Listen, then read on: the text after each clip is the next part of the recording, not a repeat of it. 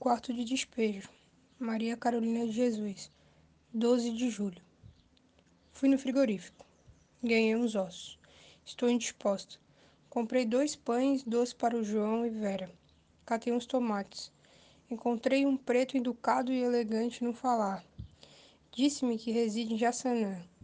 Eu ia perguntar-lhe o nome, mas fiquei com vergonha. Ele deu dois cruzeiros ao João e eu comprei querosene. Cheguei em casa, fui no senhor Manuel vender os ferros. O depósito já estava fechado. Cheguei em casa e deitei.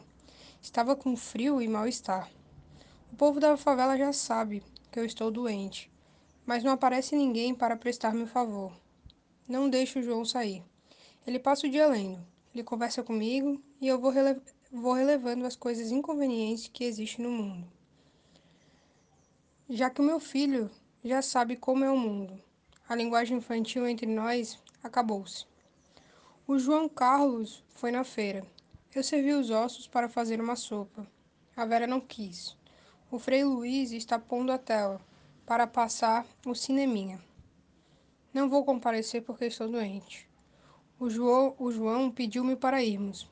Disse-lhe que enquanto nós residirmos aqui na favela, ele não há de brincar com mais ninguém. Antes eu falava e ele revoltava. Agora eu falo e ele ouve. Eu pretendia conversar com meu filho as coisas sérias da vida só quando ele atingisse a maioridade. Mas quem reside na favela não tem quadra de vida. Não tem infância, juventude e maturidade. O meu filho, com 11 anos, já quer mulher. Expliquei-lhe que ele precisa tirar o diploma de grupo e estudar depois, que o curso primário é muito pouco.